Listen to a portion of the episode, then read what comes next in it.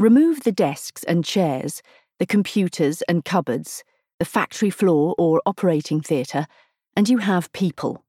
Just people. And everything we, as people, bring to our workplaces our hopes, our fears, our histories and personalities, our thoughts and feelings, attitudes and beliefs, our understandable and unfathomable behaviours. We bring all that we are. Work does far more than occupy our time and provide our livelihood. It provides an outlet for our intelligence and skills. It's part of our identity, a source of belonging and exclusion, of pleasure and pain. The dynamics of different relationships in the workplace, giving rise to issues of power, status, equality, camaraderie, and competition, touch every one of us and every part of us.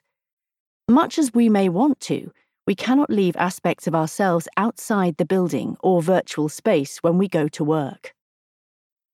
In that shared space, we create working norms and a common culture. They are influenced by wider society and the nature of the work. A hospital's ethos, for instance, differs from a car plant. The culture of each workplace is also affected by the personalities and psychological makeup of its leaders and staff. And since organisations bring groups of people together, they're encrypted with the intricacies of what it means to be human. Yet, we've spent years dehumanising the workplace in an attempt to exponentially increase productivity and profit. We've tried to rationalise and control our ways of working as if we were robots in the process, we've created burnout cultures in which human beings fare badly. Our lives and our mental health and well being have suffered. So, ironically, has our work. I help leaders and teams to be at their best by attending to the hidden, often unknown motives behind their behaviour and the dynamics between them. I see the effect of stress and burnout on a daily basis. A team too demoralised too stressed and anxious to even notice each other or say hello when they arrive in the office. A coaching client crying throughout the session, saying over and over, I've had enough, no more, I can't do it.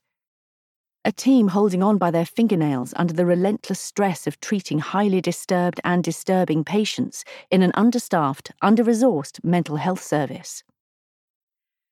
The barrage of stress comes from all around from the state of our politics and society, from clients, shareholders and stakeholders, from targets, the requirement for instant responses, the push to do more for less. Stress also comes from within us, our own push and pressure, our own dismissal of the way our minds work. In 2017, a UK government report, Thriving at Work, the Stevenson Farmer Review of Mental Health and Employers, highlighted a growing and far greater mental health problem in the workplace than we had acknowledged. There followed a substantial increase in mental health first aid training. But what does mental health first aid really change? It doesn't address the causes of mental ill health.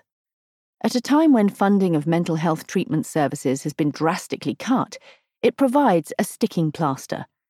Of course, acknowledging the problem is important, as is reducing stigma, training staff to spot signs of mental health difficulties, to have conversations with colleagues and direct them to sources of help. It's a start, but it's insufficient. We need to understand the issues behind the statistics, and the statistics are bad. Work related stress, depression, and anxiety have continued to rise, with 602,000 cases reported in 2018 2019 representing 44% of all work related illness and 12.8 million lost working days. 54% of all working days lost because of ill health. Bullying and harassment have also increased, telling of a demise in compassion and care.